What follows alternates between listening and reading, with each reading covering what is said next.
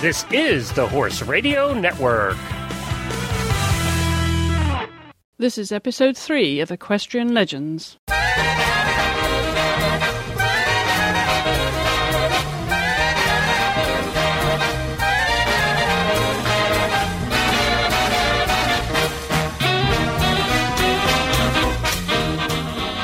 Hello, I'm Chris Stafford, and my guest this week is Kay Meredith, who has devoted her life to the sport of dressage. Kay Meredith was born on February 26, 1936, in Parkersburg, West Virginia. She grew up in Wood County, West Virginia, where horses were always a part of life, and open shows launched her into the competition arena. Kay was the 1982 National Grand Prix champion with Domino and in 1983, riding Encore, was a member of the United States gold medal team at the Pan American Games in Caracas, Venezuela. In 1984, she competed successfully in Europe at Prix Saint Georges and Grand Prix levels. Kay trained with notable European dressage masters, including Sweden's Colonel Bengt Ljungquist, Ernst Bachinger of the Spanish Riding School, and Germany's Wilfried Schmidt and George Teodorescu. In 1986, riding Encore, she was a member of the US dressage team at the World Championships in Toronto, Canada. A year later, both Domino and Encore were placed on the shortlist for the 1988 Olympic Games. Between 1989 and 2001, Kay competed at all levels and won the Region 1 Grand Prix Freestyle Championship and Grand Prix. Kay has been a U.S. Equestrian Federation S judge for over 30 years and is a popular clinician. In 1979, she was honored as the American Horse Shows Association Horsewoman of the Year. She was a founding member and second vice president of the United States Dressage Federation, and from 1977 to 1982 served as its president. In 2004, the USDF bestowed its Lifetime Achievement Award on Kay, who has also earned the USDF's gold, silver, and bronze medals. Kay is the author of five books, including Affair at Borland Springs, set in a small town in 1920s West Virginia. Kay lives in Raleigh, North Carolina. She has two children, Ronald Kevin and Sean Wesley, and two grandchildren, Elizabeth and Kevin Aaron. Well, Kay Meredith, welcome to the show and thank you so much for joining us. Uh, it's an honor and a privilege, Chris, believe me. Well, I'd like to begin, if we may, Kay, going back to the very early days where you grew up, about your family, in which part of the world you were born and raised. Well, I was born and raised in Wood County, West Virginia, about as Appalachian as you can get, from two wonderful parents who were a part of the greatest generation. And what did they do? Were they uh, horse people at all themselves? Actually, um, my father, uh, who who lived a life of adventure of his very own, and I have since written a book about that. But uh, he left West Virginia at the age of 13 because he wanted to be an engineer on a steamboat. And in, uh, by the time he was 21, he was the youngest licensed uh, engineer on on a uh, steamboat on either the Mississippi or the Ohio. So, what interest did they have in horses, and how did they encourage you at, a, at an early age, Kay? Well, they had grown up uh, on a farm in Wood County, and uh, that was at a time uh, where most of West Virginia did live on farms, and of course, we had my my uh, mother would uh, tell me the stories of when she was just a child, you know, six and eight, of driving uh, big, uh, you know, old Jeff uh, into the little hamlet of uh, of Waverly, West Virginia, and so, and even my father loved, always loved horses, and they were the ones who um, eh, brought it to uh, my sisters and I very naturally. So, they never had an idea that any one of us would compete as much as I did, but. So, how did that come about? You said you had sisters too. Tell us about your siblings' involvement with horses and where that fitted in with you and your career. Were you the were you the one that led the way, or did you follow one of your sisters? No, I was the oldest one.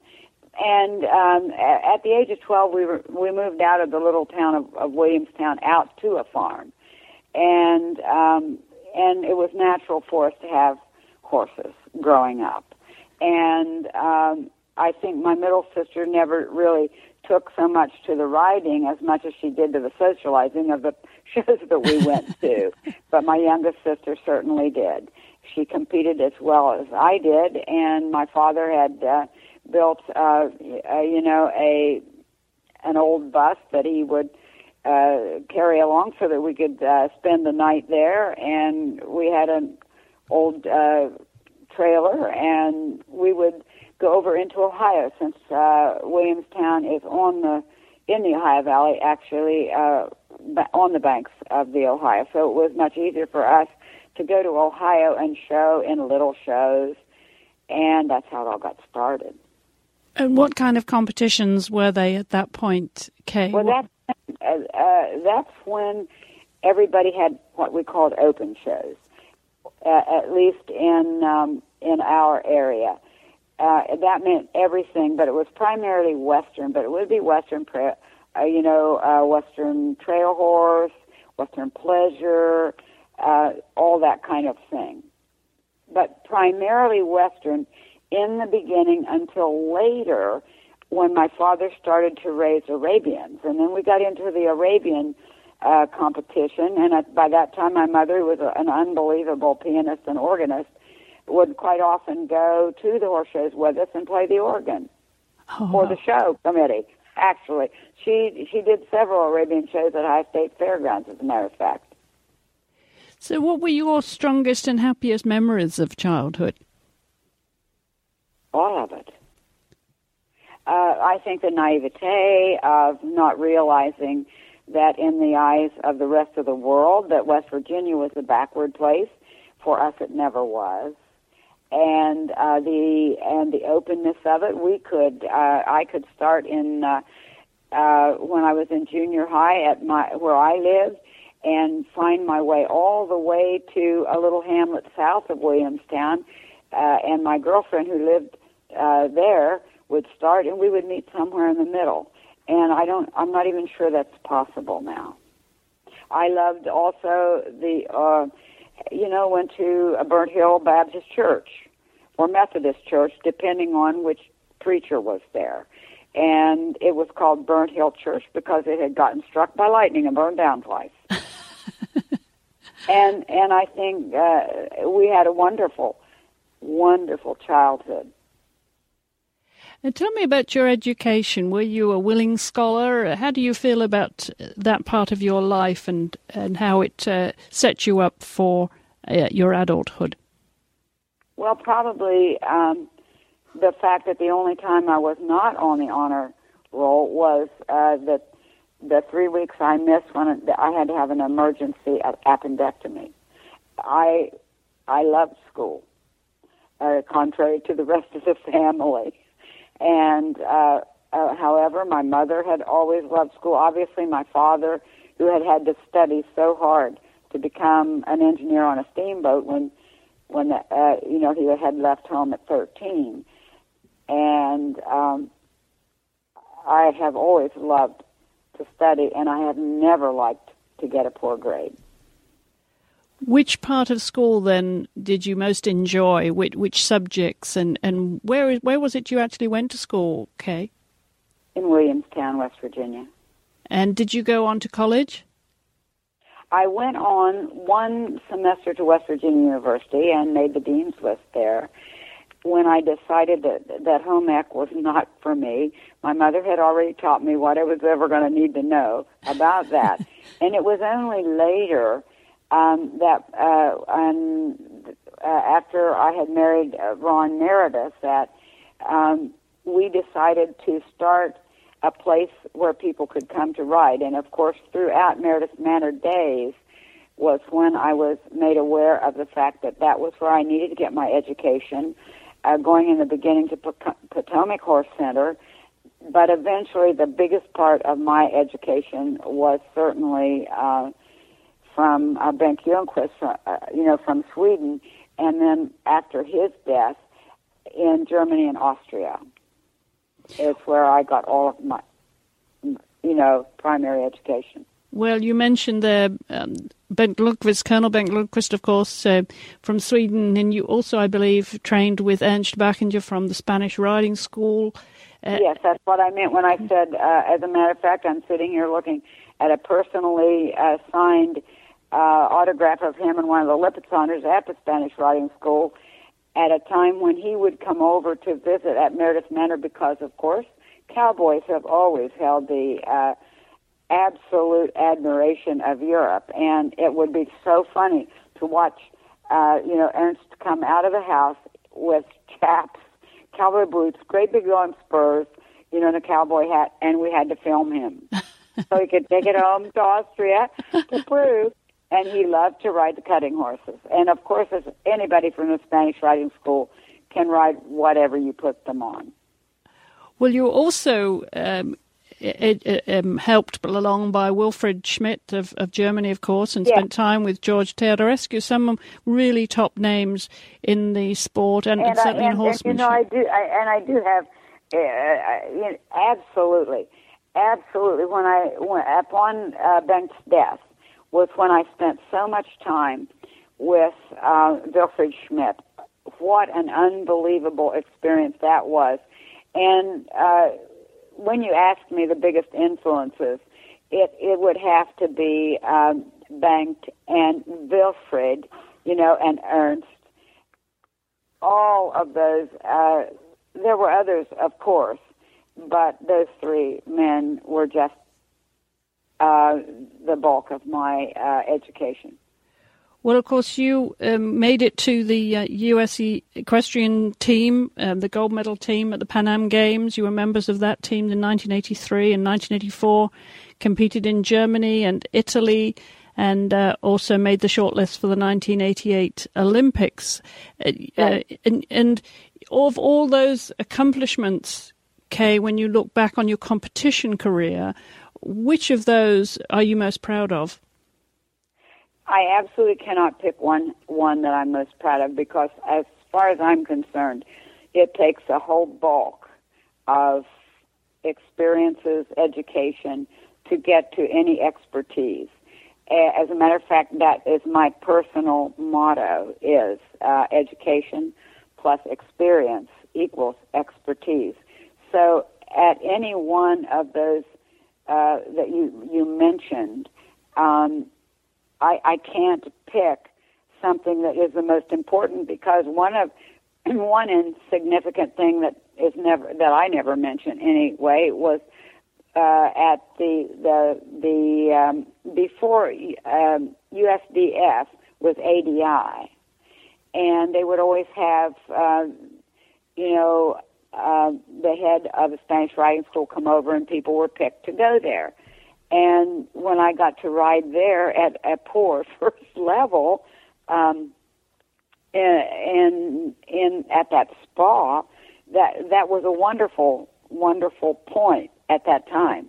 What I'm trying to say is, it's it's just a, a series of mountains, and at any given time in your life, whatever that mountain is, it'll be t- as tall as the next one, which is as tall at a different level. When you mentioned the the U.S. Dressage Federation, of course, you were one of the founding members of that. And yes. guess what my number was? 007. it really was. Now we have a big long one, but my original number was 007. Well, tell us about those days then when you, you, obviously you were active and continue to be active, and also as a judge. You've been a S judge now for many, many years. What is it that um, encouraged you, if you will, to take that time out of the saddle to become a judge and become involved with the sports administration? What we, what motivated you at that time, Kay? Uh, oddly enough, at the time I was very, uh, you know, Colonel Ljungquist was working very hard, and he was very much against it because he didn't want me to spend time doing anything else. And I said, you know, Colonel Ljungquist, this is an organization that will design our standards and uh, rules that we abide by, and I want to have a part of that, and that's exactly why. And I started as one of the peons, one of the worker bees. Of the original con- uh, the original project. Well, I was there at the birthing, which wouldn't have ever happened without Jack Fritz. But um, at that time, all I did was I would come home and I would use Meredith Manor's facility to try to unite our country with our newsletters. And I, I mean, I was one of the worker bees for a good while. Well, you certainly were, and of course, you were um, recognized for that with the uh, U.S. Dressage Federation's Lifetime Achievement Award in 2004, and known to be a driving force in the sport at that time and, and continue to be for many years. So, what would you, Kay, perceive to be your greatest strengths and weaknesses? Uh, I think my greatest strength and weak, weakness is my greatest strength is the drive. I think, and um, the and the desire to um, never stop innovating.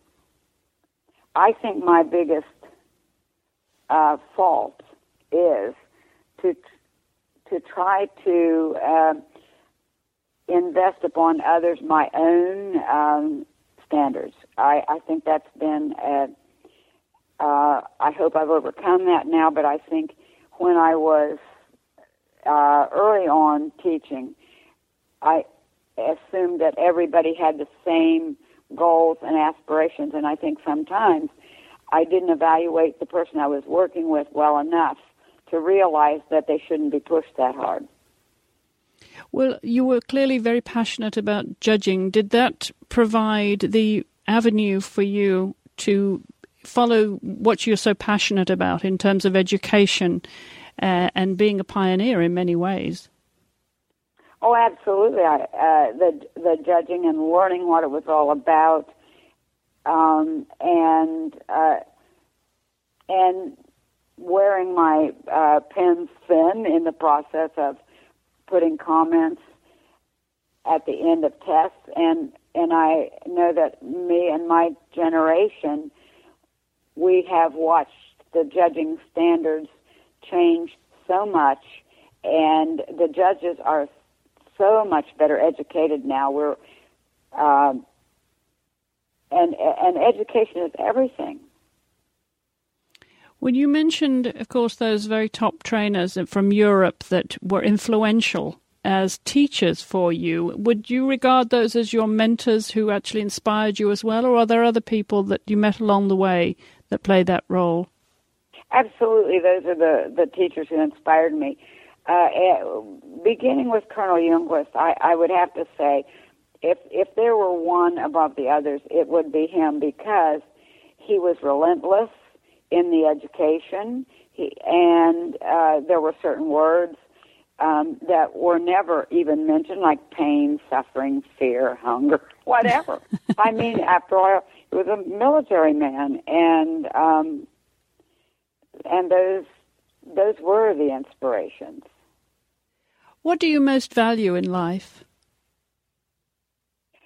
Uh, I, for me, family and friends. If you're if you're going to get, that's what I value, and I always have. What upsets you, Kay? Needless waste of talent. And what gives you goosebumps? A great freestyle. That's probably what got me. I, if you were going to ask me why I chose dressage, it, it had to be my earliest love of music, and um, and uh, that's probably the reason I I decided to go with dressage rather than you know eventing you know, or jumping is because, uh, I mean, I cannot tell you what a huge library of uh, of music I have now, and I absolutely love to choreograph. Haven't done that so much lately, um, but you know, I uh, I I just that's what gives me goosebumps. There are other things, of course. I'll tell you one other thing is uh, is list, listening to our, our national anthem. I mean, I probably should have put that on top because that always brings tears to my eyes, and um, you know, gives me goosebumps. Well, going back to your musical interests, you mentioned that your mother was a pianist. Did Yes. that influence you as a child? Did you play the piano or any musical instruments? Oh, I did. I I I took piano lessons for years. You know, starting from the youngest of my teachers until I was uh, almost through high school, and I represented. Her, I was her representative that particular year uh, because yes, I you know I was the oldest and most experienced at that time of her students. So, what type of music then inspired you and continues to give you joy and pleasure? I like most all types of music, but I, I have to say I don't like music that to me is not music, which we hear a lot of now. And I, I and I don't even know the types, but I, I don't like uh, uh, I don't like music that isn't music. I don't also like, um, uh, you know, like most people, I. Uh, I'm not really fond of Bach. I, I know that's probably in that whole uh, era of music. I love most of the rest of classical music, but um, I, you would find me liking uh, Italian or Spanish better. And how about art and literature? Has that played a, a significant part in your life, Kay? Oh, absolutely. Uh, That's why I, in uh, in the last three years, had my first book published. Actually, and but I absolutely love reading. I don't care for um, light reading. I'm particularly interested in, uh, for some reason, um, medieval English and Irish and French. Um, uh, uh, literature. Uh, you know, uh, I, I love anything that Anya Seton has ever written. I love, and and I I have just uh, well, I finished it quite uh, a little bit ago. Ken Follett's latest book is Fall of Giants, which gives me the history, you know, actually of the First uh, World War, but I like serious reading, really serious novels that include lots of authentic history.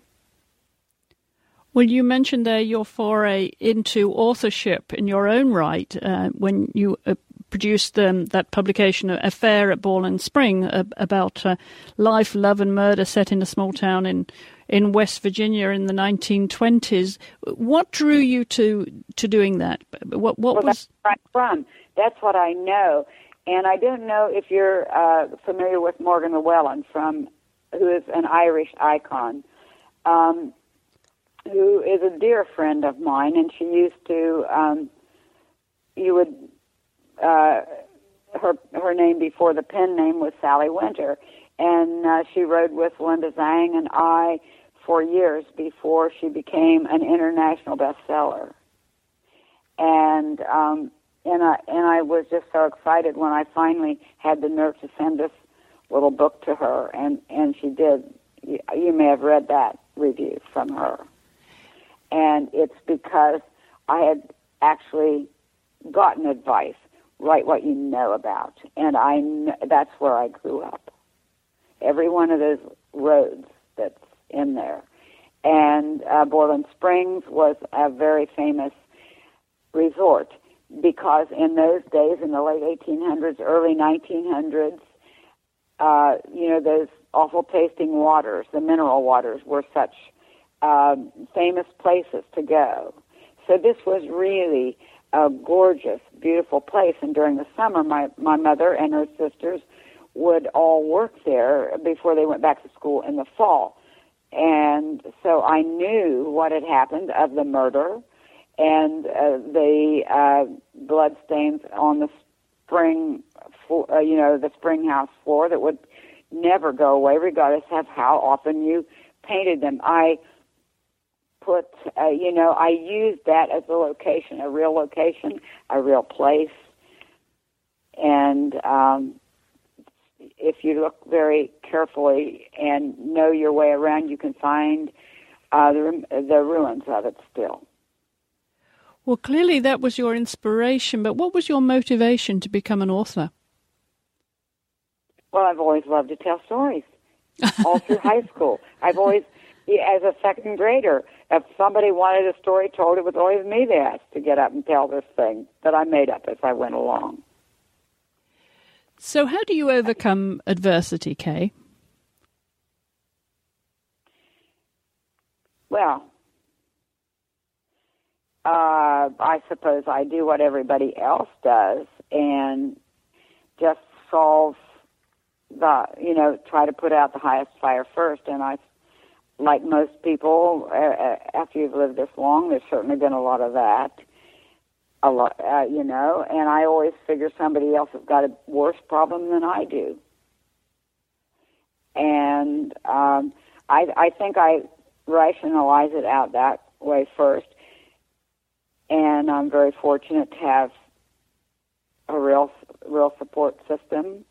Uh, our family supports one another when there's bad health, you know, or any other kind of a problem. But uh, like our parents who who brought us up, we never we were always taught that you had to keep a clear mind. The last thing you would do would be to resort to pity, and you just work harder and and uh, for sure you never medicate or drink.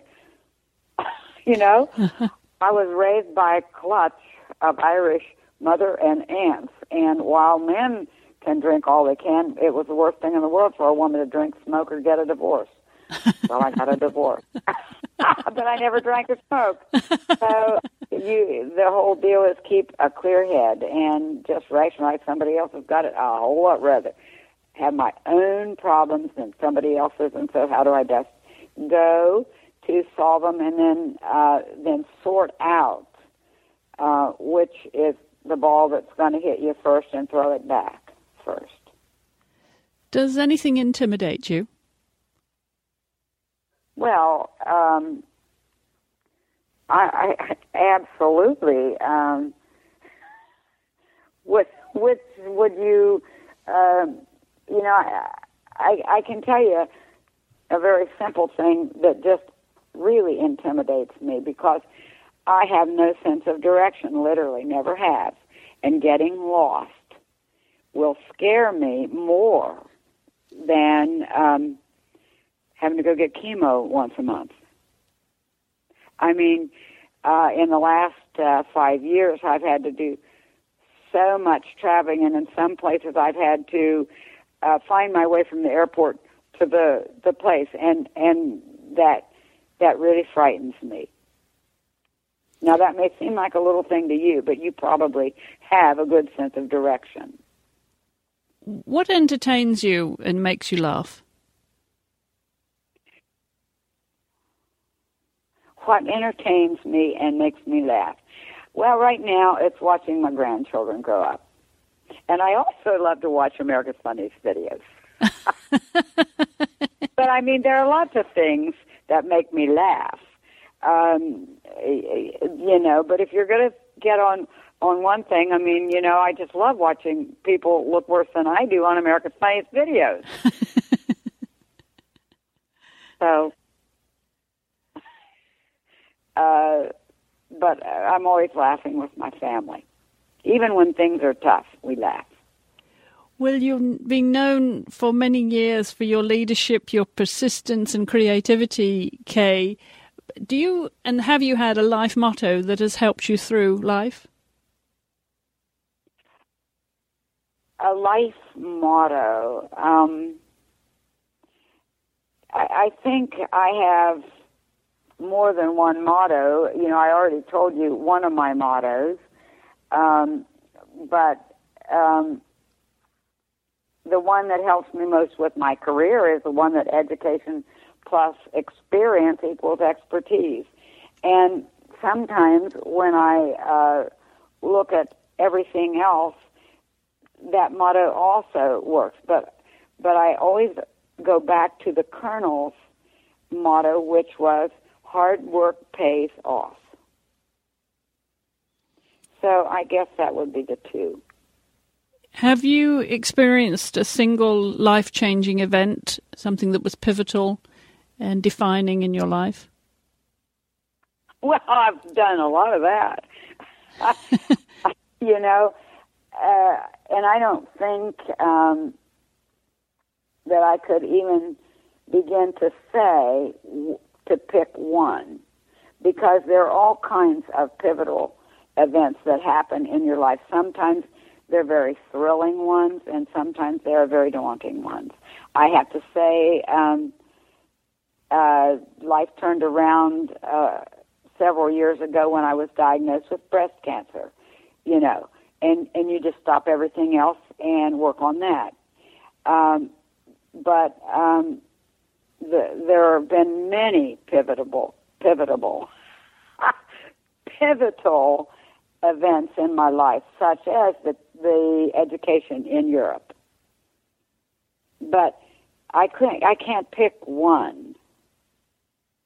So today, when you look back on your life, what gives the most meaning to you, and does it does you do you get the fulfillment of what you need and what you get today? Does that match up? It, it does match up. There were times in my life when I felt a lot of guilt about being away from my family when I would be because I had to go to Europe to get my education and and some and my children were young at the time and um but taken all around they're very proud of what I've done but at the time you don't know if they will be or not and um but I do take I do do think it has all evened out, if that's what you mean. The sacrifices um, that have that I've made for the gains I have made have all evened out. Is, is that what the question really was? Yes, yes, I think so. Absolutely. And when you look at the sport now and how it's developed in the world of dressage over the years, over the course of your lifetime, how do you view this now, Kay, when you when you reflect on it? The um, the accessibility of competition uh, between the countries is so much easier now. Oddly enough, I think if you did the percentage, it would still be one percent of all the athletes in all the uh, uh, all the types of sports are the are the ones who end up representing countries. As however, in the equestrian world, it it has uh, developed to the place where dressage is everywhere. It has even uh, affected um, something so far away as reining. I, I'm sure you must be aware of that. Uh, you can't believe how many uh, reiners now understand you have to really know how to make a flying change because the first one that went to a dressage rider and learned how to make a correct flying change made it necessary that everybody else did. And the same in the hunter world. Um, and that's a result of the effectiveness of what we've done in dressage. Does that make sense? And where do you see the sport going now as you watch from the sidelines um, in or from C, oh, from or as I watch from C, and and the clinics and the seminars. Um, where do I see it going? I uh, still see the same problems in this country because we are so big. We are just so big, and we don't have enough uh, uh, um, instructors with a um, an all you know an education from Europe because that's where what it takes. Uh, so I see we still are dealing with that problem, and we need to work. We need to somehow develop more people who are really capable of imparting the principles of every movement from training all the way up. Because as a judge, and S judges, we get it all because we're we're the most feasible because we can judge training through Grand Prix. And uh, where I see it going is hopefully more people getting more understanding so there are more qualified instructors available to our sport. It's interesting to me now that reining is a part of the World Championships, right? Um, now the the Europeans are having to come to our country to learn how to win, and they haven't done that yet. And it's really been fun for me to watch that metamorphosis. Now, uh, uh, in the beginning, when dressage, we got the second-rate horses from Europe, you know, and paid a lot of money for them. That doesn't happen anymore. But now it's happening in the reverse with reining. So, what is a day in the life of Kay Meredith like these days, Kay? Well, I'm usually out to the barn uh, coaching um, my understudy at the barn, and then uh, in, in midday I may head down to Fayetteville or uh, toward Fayetteville. Uh, or actually uh, Fuquay-Varina and do a uh, do a clinic or do lessons. So, uh, and as we get into the show season, on the weekends, I'm usually flying out on either Thursday or Friday and back Sunday night or Monday morning, um, judging or doing clinics. And in between, you know, like Tuesday, Wednesday, Thursday, I'm getting ready for the next trip. Are you doing any writing? Writing? Yes. You know, um, I actually have written five other books, uh, uh, and I actually did most of that writing after my late partner died as a result of a horse accident. And I was able to get my education there through Denise um, Guess uh, in uh, who was a professor at Rutgers, who passed away last year. But I just haven't ha- had the time to start another book because I've been awfully busy with other things. Well, as I mentioned, you have two children and two grandchildren now. Who are your biggest supporters, and what does that mean to you? Who are my my family, all of my family, but if you want to know the most vociferous ones, it would be my grandchildren. they have told me I'm their favorite Nana. so, what does the internet mean to you, Kay? Because as a writer and a communicator, uh, this, of course, is a fairly new tool to you. What does it actually mean to you? Oh my goodness, it's it's everything. You know, it's the ability to connect with the whole world, which you have to do. Um, uh, you know, in the process of doing all the traveling and uh, for me, the internet, it's where I get the downloads for my tickets, you know, my itineraries. And um, uh, I, I don't, it's something that crept up on me quietly, but now I can't get along without fax machines, uh, the internet, downloading cell phones uh, because that's how you keep in touch. Do you have any words of wisdom for people coming into the sport or to become horsemen and women today, Kay? Uh, well, if there, it, it would be work hard and be humble. Coming into the uh, to the uh, sports world and expect to learn slowly but thoroughly. And at the end of the day, when you close your door, Kay, what matters most to you? Family and friends. Wonderful. What else? There, for me, there's nothing else. There never was.